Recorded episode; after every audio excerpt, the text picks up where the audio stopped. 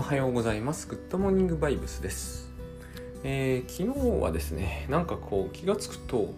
本当に気がつくとやるタイミングを失っていたと言いますか、まあ今日も結構、えー時間的には、あの、出遅れがちになってるんですけど、ちょっと不思議で、別に学校もお休みになったんでですね、あのーもっとスムーズにいきそうなもんなんですけど、えー、と気がつくとこう時間が、えーなくなってるんですよね。であのー何ですかえーそうだからあれと思ったら昨日は撮る時間もなく夜が来ていた、まあ、夜早いっていうこともありますがなんかそういう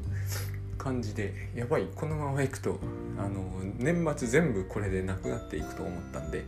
あの撮ることあの撮る時間をちょっと確立させようと思いました。でえっ、と多分そう昨日はですねあのまあやけにバタバタしていたということも朝あるんですけども、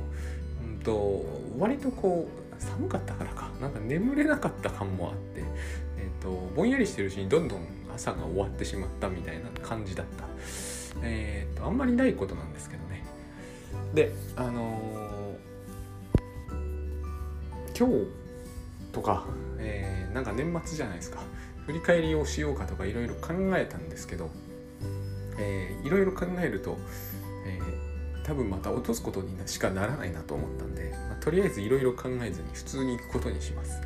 で今回ですねえっ、とそうあの CM があんまり今何を CM するかで悩んじゃってるぐらいなんですがえっ、と最初の整理で100%役に立つノートシステムを手に入れるというタイトルで長いな、えーデジカルさんというところからアンリミで出している、えー短めの多分ですね、えー紙にすると50ページぐらいしかないうんと電子書籍がアンリミ対応で出てます。で、えー、とこの話をしようかなと思っているんですけどこれ私としてはですね、えー、とある意味第1弾となるのグッドバイブスなライフハックみたいなやつなんですよ。ライフハックなんだけどグッドバイブスでいく。とりあえずですねここ1年はなんとなくそういうテーマをが背景にあって、えー、とこれからそういうのをやや本格的にやりたいかなと思っております。やっぱり、えーずっと長らくライフハック界隈でやらせていただいているので、えー、とグッドバイブスになると、まあ、当然グッグッと舵を切っちゃうことになりますが、えー、とライフハックをやめずにですね、えーグッドバイブスで行くっていうことを、えー合流させるとどうしてもやっぱこの辺の話を、えーまずは打ち立てていくしかないなと本書くにしても急に急に精神分析の話とか多分僕が書くのはやっぱり無理があると思うんですね。えー、とやったことはないわけだしなんか精神分析を勉強しているライフハッカーの精神分析の本ですっていうのはなんかこうやっぱり、えー不十分ですよね。なので、あのーとりあえずまずは、えーグッドバイブスというか、えーとこういうものを織り込んだライフハックっていうのを、えーえーとどういうやり方になっていくのかを、えーお伝えできるというのは割と悪くないんじゃないかと。えー今回ですねかなり、えー懸念はしてたんですよ。この最初の整理での本も、えー中身中身がないってこともないんですけどたったこれだけのことを、まあ、50ページぐらいですからね、えーどう受け止められるもんなんだろうと、まあ、その辺はえっ、とイリュージョンも多々あるんですけど面白いことに、え例えば Amazon のカスタマーレビューを見ると星5が48%なんですけど次いで多いのが星1の16%でまああとは横ばいみたいな感じなんですね。まあこれ数そんな多くないんで多分ですね13件しかないうちの星5が、えー6件6件で星4と2が1件ずつで多分星3と1が2件ずつだと思うんですよね。で多分6たす1たす2たす1たす2でえっ、と 1+2+1+2 はいくつだろう？66あもう一つ足りませんね。でもこの辺だと思うんですよ。実際には。なんてことはないというか少ないじゃんっていう感じなんですね。あのだから、えーと、この少なさでは全体統計測れないんですけどなんとなく今までの私の本の見た感じの印象とこれは、えー、カスタムレビュー違うなというはっきり言って5と1が多いというのはある意味僕はいいと思うんですよね。あの評価が分かれるってやつですね。そのやってることが実験的だし本ってそもそも私はよほどのことがない限り基本実験的なものだと思うんですよ。実験的なものの評価が固まるっていうのはももちろんそういうぐらいものすごくいいとかものすごく悪いと思われるというケースあるんですが、えー、総じて割れるはずだろうと割れるのが妥当だよなと思うんですよ。でこの本の趣旨は単純でしてえっ、ー、と要するに普通に情報整理とかノート術という話をした場合僕らは一人称と僕が今回命名したんですけど一人称の、えー、ノートに執着しがちだけど三人称を中心に切り替えましょうっていうたったそれだけなんですね言ってしまうと。でそれで一人称三人称っていうのは要するに、えーと誰のために書いているのかよくわからないノートのことはあの忘れましょうということなんですよ。えー、パッと散歩中にアイデアがひらめくけどもこのアイデアは一体、誰のために使うんだろうと。自分で書きたいから書き留めておくんだけども自分という以外の人物が出てこないのであればもうそのノートは、まあ、取ってもいいしえーと、エヴァノートに入れてもいいんだけど基本的には、えー、売っちゃっときましょうという捨てましょうってわけじゃないんですけどね。売っちゃっときましょうという趣旨なんですね。だとしても、えー、ワンノートと使い道というのは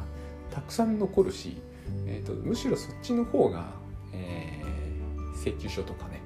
えーと、いざという時にそれがない時の方が困りますよということを、えー、まあ具体例を挙げてついでにこうノートの整理の方法も追加して書いといたと。なぜまずですね、えっ、ー、とまずある程度これを言う必要はもともとあるなとも思ってもいたんですよ。あの超整理法とかあるじゃないですか様々。見ているといつも思うのがこの絶対になくしちゃいけないものと本人だけが絶対になくしちゃいけないと思い込んでるものとが混在しがちで、えーと、これはもう割とみん皆さんそうで学者さんだから当然なんだと思うんですけどね。あの絶対にこういうネタとかアイデアを失いたくないというそれは思いなんだけど概してそれは、えー、なくなってそんなに困ってないと思うんですよね。一方で、えーと、契約書とかなくなると本当に困ることがあるもの。もあるわけですよ。一緒になって。でこっちだけ整理すればいいじゃないっていうふうに思わなくもなかったしやっぱりその2つはですね、えーと分けた方がいいだろうなと思うんですよ。で私はそれをあの昔はアナログで分けてたから場所が分かれるという結果になってたんですけれども、えーと、だからノートの一元化って話になっていくんですよ。場所を分けるっていうのはや簡単なようで場所っていっぱいになるから、えーと難しいんですよね。多くなればなるほど場所というものは合体していってしまうんですよ。でそもそも場所って動かすから、えーと、ダメなんですよね場所で分けるっていうのは、えーと有効なようでちっともそうじゃないわけです。でデジタルの方がですね実はこうツールで分けるってことは可能になると思うんですね私はその三人称専用の、えーと、ノートブックを1個持っといた方がいいっていうふうに思うんですでそれは何かっていうとエヴァノートだろうと思うんですね。でこれが一番大事でしょうと。ここで意見が割れると思うんですよ。いやとんでもないですと。私の知的アイデアの方がよっぽどそんな契約書や領収書よりも大事ですって。いう意見はあると思うんですよ。だからここで意見がまず割れないとおかしいと思うんですけど私の中ではそういうことは、えー、ないんですよ。なぜならば、えー、もしなんかこう請求書あの契約書等あるいは娘の通知表とかねなくなろうものなら大変なことになるというか大変私は言われるだろうと思うんですよ。一方で例えばこのグッドモーニングバイブスをするためのネタとかはなくなったってちっとも困らないんですよ本当のところ。やんなきゃいいわけですよ。朝になってできないって言うならばね。で自分はその今日もそうでしたけれども、ネタ別に取ってあるわけではもう今なくてネタなんか取っておかなくても喋れるわけですよね。だから、えーと、取っとくのがいけないわけではないし取っとくと取っとくのが必要だと思うならば取っといたらいいんですけれども、えーと、これの整理に、えー、あんまりかまけるのは多分時間がもったいないというか時間もイリュージョンかもしれませんがえっ、ー、と何て言うんですかねいつまでやってても終わらないし、えーと、しかもそれはなくなって困ることもめったにない、えー、使わないネタの方が絶対多いと思うんですよねネタとか取ってきたある人は特にそうだと思うんですよ。という提案なんです。別にこれを、えー、やっていただく必要はないかなと思うんですけど例えばメモをどうしても、えー、一人称のメモですねどうしても取っておきたいということであればそっちは Scrapbox にしちゃえばいいと思うんですよ。えーと、こういうことをやっていくことによって非常にライフハックらしさが増すとともに、えー、知らぬ間にそういう時間を使って、えーと、タスクシュートがすぐバンバンになって困ったことになると僕は思うんでそこもグッドバイブス的なんですよね。自分だけのための時間を、えーと、最優先で持たないと,、えー、と別にこの自分の時間問題っていうのもよく出てきちゃうんですよ別に自分の時間を持つのが悪いわけじゃない。そもそもグッドバイブスに悪いことって何もないんですよね。罪悪感を持たないんだから、えーと、悪いことをしちゃったら罪悪感を罪悪いことをしたと思うから罪悪感を持つわけじゃないですか。グッドバイブスであの、えーと、自分だけのための時間を、えー、手放しましょうって言った時手放せない自分に罪悪感とかを持つ必要はさらさらないと思うんですね。ただ、えーとこっちがなくなるといいことが一つは起きるんです。つまり開くんですよ、えーと、場所も開くしツールの負担も減るし何より自分がそれらに使うべき時間を減らすことができてこれがですねライフハックやってればやってる人ほどバカにならないと思うんですよね。あのだってノートは一冊にまとめなさいなんかもそうですけれどもなんか貼ったり切ったりしてるじゃないですか。もしあれ本当にやるとするとあれだけで私は優にですねえ、1日の3分の1、まあ、それは言い過ぎかもしれませんが作業時間の、えーと、そうですねトータルで言えばですよ。あのまとめてやらないと思うんでああいうことは。トータルで言えば少なくとも10%はいくだろうと。でタスクシュートをよくやってる人なら知ってる通り10%いくやつっていうのはもう睡眠お風呂食事の類ですよ。その次にノートの整理とか来ちゃったら仕事にならないと思うんですよね。それくらい私らは、えーとですね、そんなにこう10%ってそもそも、どのくらいの時間かをご存じない人が普通だと思いますけれどもあの1日の1%って15分なんですよ。まあ、これは覚えておくといいかなと別に覚えておいていいことは何もないですけどね。試験とかに出ませんがだから10%で150分ですよ。長いじゃないですか。もう相当なもんですよね。もうちょっと本当は長いんだけどまあいいや。そういうことなんです。だからえーと、15分というのは僕は結構あの時と場合によっては、えー、連載の8割は15分で書けてしまうので1%ですからね1日の。えーと、1%でできることって、えー、結構あるんですよね。これを10%をノートの整理に使ってしまったら、えーとまずいでしょうというはいう感じもしなくもない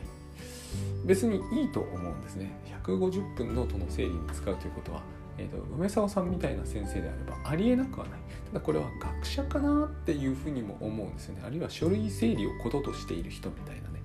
そういう感じを、えーと、込めてグッドワイブスで行くっていうのはつまり三人称に対応しましょうってことなんですね、まあ、依頼を即座にやるっていうのと同じなんですけどえっ、ー、と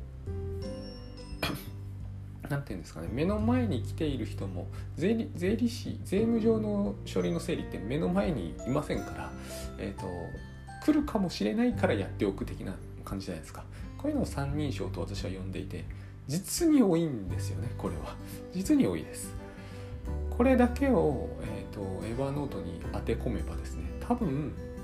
基本それで困ることは起こらない。ネタは見つからないとかウェブクリップしたはずのものがないとかいうことは起こるでしょうけど、えー、とそれは多分致命的なことにはならない。だから、えーと、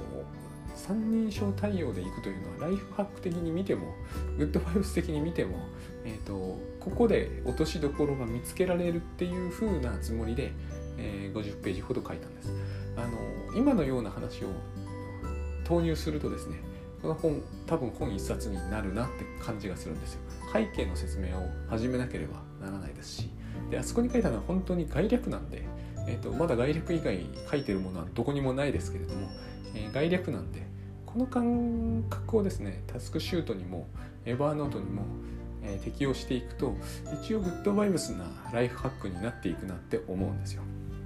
で割とここから私が、えーと言いたかったことでもあるんですがこれを言うとですねえらいラディカルな感じがする。だから星1とかもつくんでしょうけど僕はですねこれ結果としては、えーと、何も違わないと思うんですね。今まで自分らがやってきたことはおそらくこうであっただろうと。どうしたかったかっていうのはまた別だと思いますよ。でも私タスクシュートでも時々言うじゃないですか。えっ、ー、とグッドバイブスで言ってもえーと、行かなくても結果はあまり変わらないはずだと。現に私がそうなんですよ。結果は、え、変わってますけれども、え、劇的な変化は見えてこないんですよね。理由は単純で、えーと、依頼優先依頼優先にしても、え、依頼に即座に答えても、え依頼に対して、え少し待たせてから答えてもやってる時間の使い方はあんまり変わらないんですよ。エヴァノートも同じで、えーと、第三人称系のものを中心にしようとしても第一人称系のものを中心にしようとしても私の性格から言って、えーと、一人称中心には展開できないんですね。さっき言った通りそれをやってる時間を10%とか取れない。で、えーと、10%ぐらい取らないとそういうものを徹底的に整理するってなかなか困難なわけですよ。やっぱだから学者とか研究者とか、えー、整理を行動とする人みたいになんないとならないと思うんですね、これをしたいという気持ちは別としてですね実際そうしてるかというと僕はそうは思わないんですよ。えっ、ー、と私例えば Evernote の inbox は依然としてゼロです。これを言うだけでも驚かれるんですよ。でも私に言わせれば inbox を空にもできないうちに、えーと、一人称の私のためのネタアイデアメモウェブクリップその他諸々つまりいつどこで誰のために使うのかもわからないただ自分がいいなえ価値が高いなと思ったものの整理を徹底しているという人が inbox も空にできないってことは僕には信じられないんですよ。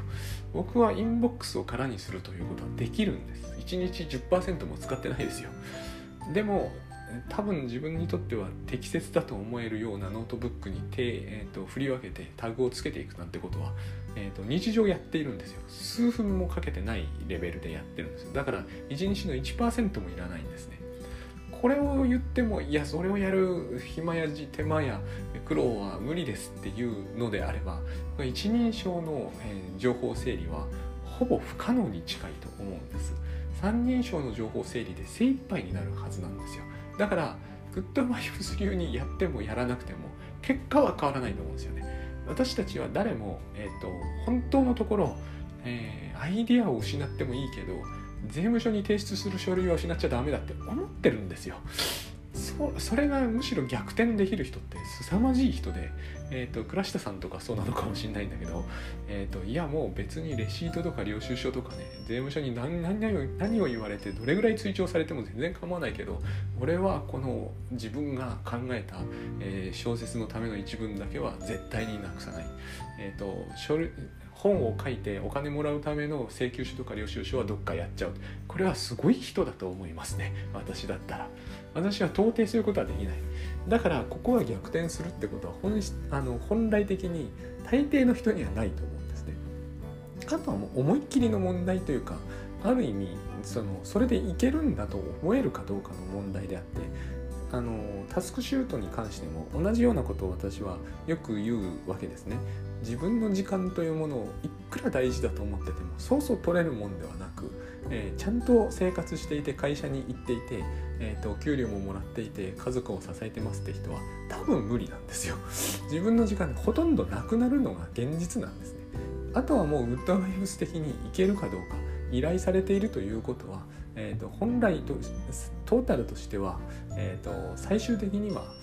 その自分のためになっているのであって、えーと、自分と他人というのはそこまでその明瞭に、えー、分化できるものではないっていう感覚を持てればですね、えーと、搾取されているとかいうふうに思ったり、えーと、自分は人生を損してるんじゃないだろうかと思ってみたりさえしなければ、えー、とその時間の枠組みの中で、えー、て言うんですかね自分の時間を持ったかのように、えー、まあ言ってしまえば幸せに感じるということは何ら難しいことではない。自分はそれをここ2年で大体確信できたかなと思うんです。ここ2年とその前の2年とで時間の例えば円グラフとかにした場合自分の時間なるものの比率が大きく変わったかっていうとそれはないんですよ。昔は1%ぐらいそれこそあったかもしれないのが今は0.5%ぐらいになってますという程度のあの円グラフには見えてこない差ですよねあれは。ビビたる差なわけです。それも自分の時間というのをどういうラベルを何に貼るかで違ってきます。書類整理なんてましてやで、えーと、自分のためのメモと,、えーと、自分じゃないもののための、えーと、契約書のようなものを、えー、とこっちを優先したからといって不幸になるとか、えー、損をするとか、えー、搾取されるとかましてやですねないわけですそんなことは。あとは、えーと、どう捉えるかだけの問題じゃないですかそうなってくると。どうせ今までやっていた通りにやるんだからそれをですね、えーと、あえて肯定的に見るということをせずに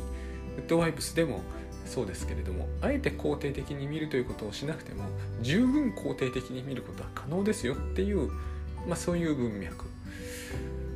でえっ、ー、と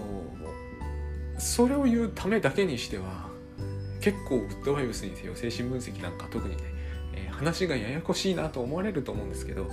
あの母子一体っていうのはそういうことですよね。だって、えー、母ってのはこれがだから社会で実際問題になってますが母ってのは自分のためになってないですよね赤ちゃんに何をしてあげようとでもそれは自分のためになっていると思えればいいわけです赤ちゃんだったらもう完全ですよ赤ちゃん側から見ればお母さんのためになってると思うものは全部自分のためになってるにというか全部自分のためにしていることがお母さんのためにもなっているという状態なんですよ。えー、本当に一体の時はそうですよ。でこういうことあったということなんですよ大事なのは。えっ、ー、とうちの母はろくでなしですとかいう話とは関係ないんですね。また、えーと、育児はお母さんだけがするもんじゃないって話とも違うんですよ。ただ、えーと、自分が赤ちゃんだったことはあるよねってことなんですよ。プラス、えーと、自分が母体の中にいたことはあったよねってことなんですよ。この母体の中にいた時に、えーと、自分にとっていいことは母にとっても結局いいことじゃないですか。この2つが一致しないというのは、えー、と両者が一体である以上一致しないということはできないですよね。こういう状態というのが私たちにはありえっと、これが嫌とか嫌じゃないとか言っても始まらなくてで多分この母子一体とか甘えというのが嫌だという話はですね依存と搾取の話になってるからなんだと思うんですね。まあバラバラ意識ですよねグッドバイブスでいうところの。でも我々は依存依存っていうのが嫌かもしれないんだけれども、えーと、してるのは間違いないと思うんですよ。大体酸素に依存してるじゃんって僕はよく思うんですよね。地球じゃないと生きていけないじゃないですかどんなに自分の独立精神が旺盛で、えーと、自分は一人たった一人でもやっていけるんだと人の力なんて頼ってないんだという人であってもいきなり月とかにやったらやられたらやっぱ死んじゃうんですよ。ここはしょうがないと思うんですよね。大体重力に依存してるじゃないですか。重力とか、え、気圧の薄いところへ行くとみんな体調おかしくなってしまいますよね。つまり、えーと、人間の独立というのはその程度のもんだと思うんですよ。普通の人はですね自分じゃ家は建てられないと思うし、えーと、自分で服だって作れないと思うんですねえーと、それは金で買ってるとも言えなくはないんですけどでもやっぱり酸素と重力は金で買ってるわけじゃないですよねそういう意味でどこかで私たちはその一体ということはあるのであって一体である以上、えーと、自分だけのために何かをするってことはできないわけですよ。やっぱり何かのために何かをしちゃうし同時にそれが自分のためになるしかないというそういう状態が、えーと、ずっとあるわけですね。ここでむしろ、えーと、そのことを不愉快に思うとか、えーと、安易にそういうことはできないんだって思うということがつまり、えー、と土井さんの言ううまく甘えられないということなんですね。あの甘えの話でもそうなんですけど言ってみればですねあの自然なものの見方というのは多分この自然なは多分ダメなんでしょうけどねこういう言い方ではでも私たちが自然にものを見ると意味付けしてしまう。この段階ですでに甘えはしてるんですよ。間違いないと思うんですね。甘えられ甘えられないっていうか甘えずにものを見ようっていうことはつまり意味付けは一切やめようということであって、えー、例えば虫を見て不気味だとか一切思うなっていうのはある種の人にとってはすごく頭のいい人にとってだとしても難しいんですよ。雲を見て全く他のお花とか見てるのと全く同じようにだってそう見えないとおかしいと思うんですね。猿だったらそれに近いと思いますよね見方は。猿じゃなくて、えーと、何でもいいんですけれども、えーと、例えば水槽の中にいるメダカにしてみれば同じだと思うんですよ。何ら変わらない。つまり僕らは僕ら流の見方をするしかなくてこの僕ら流の見方っていうのはえーと、要は母親機能ってことになるわ。えーと、はしょってますけどね今日は。お母さんがそれそういうものの見方を教えてくれたから僕らそういうものの見方をするようになって、えーと、一体感というものが続いてるってことなんですね。最初は本当に一体だったんだけど、えー、とお腹の中にいたから。いきなり外に出ると危険というか、えー、精神が持たないので一体感というものを維持したままえーと、一緒にいるとそのうち一体感というものを維持したまま一緒にいなくなると独立しますからね。遊びに行ったりもすると。でも一体感は残ってるわけですよ。これがうまく残んないのが病理なんですよ精神的には。で一体感が残ったまま親も死んでしまうと。でもやっぱり一体感は残ってるんですよ。この一体感が残ってるのが嫌だっていう理屈なんだけどこの嫌だっていうのはすでにえーと、土井さん土井武雄さんの甘えの構造的に言うと,、えーと、うまく甘えられていないから何かが精神的に、生じつつあるっていう状態になるわけですよ。まあ、神経症ってことになるんですね。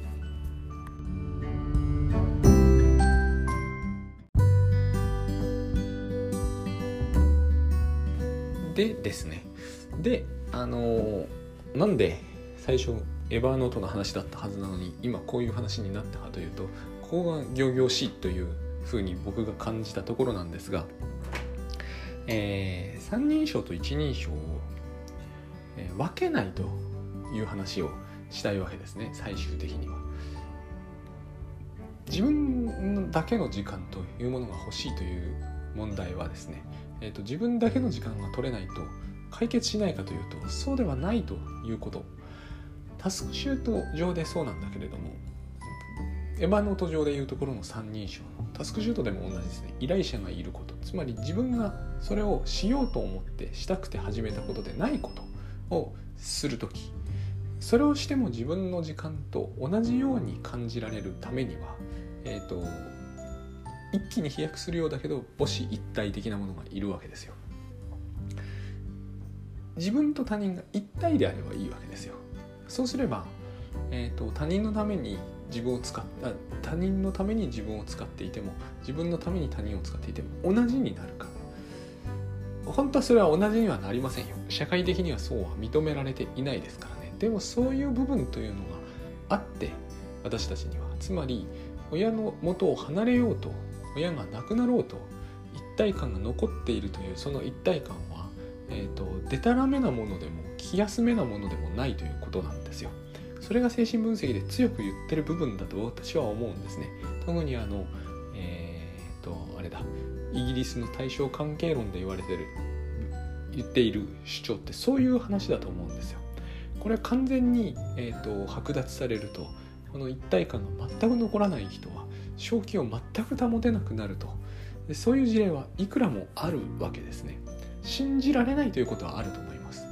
えーと、目の当たりにしたって信じがたいというこのそういう理屈が本当に成り立ってるのかどうかを実証する手段はないですしねただ私は、えーと、状況証拠みたいなものが多いけれども、えー、この話は十分信用に値するし現に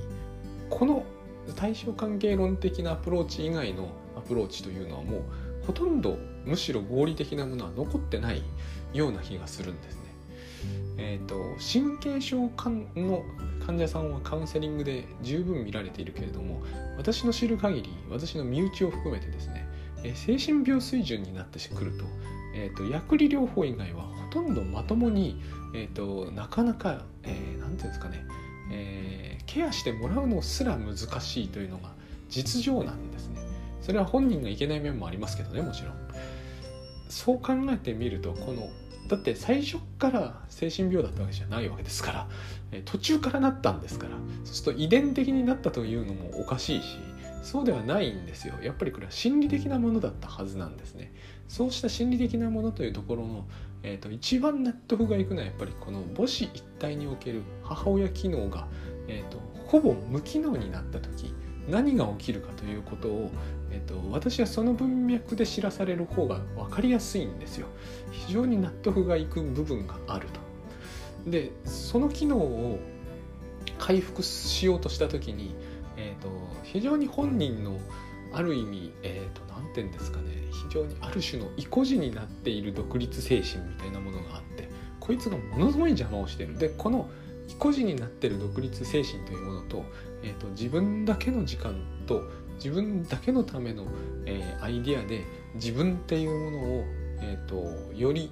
えー、豊かな利益を集中させて生きていきたいというライフハック的な発想ライフハックのベースにそれがあるないは人によると思うんだけれどもそういう一つのライフハック的な発想がすごく類似している。もう酷似していると言ってもいいぐらい似ている。っていうのを、えーとまあ、今年は1年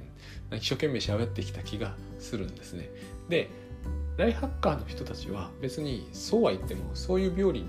えーと、いるわけではないのでここを逆転させることは可能だと思うしで逆転させて実質したものはあんまりないと思うししかも逆転させて悪いことはこれはもう信じてもらうしかない領域ですけど悪いことは起きないだろうという理屈を私は私なりにこうこね合わせて喋っているわけですね。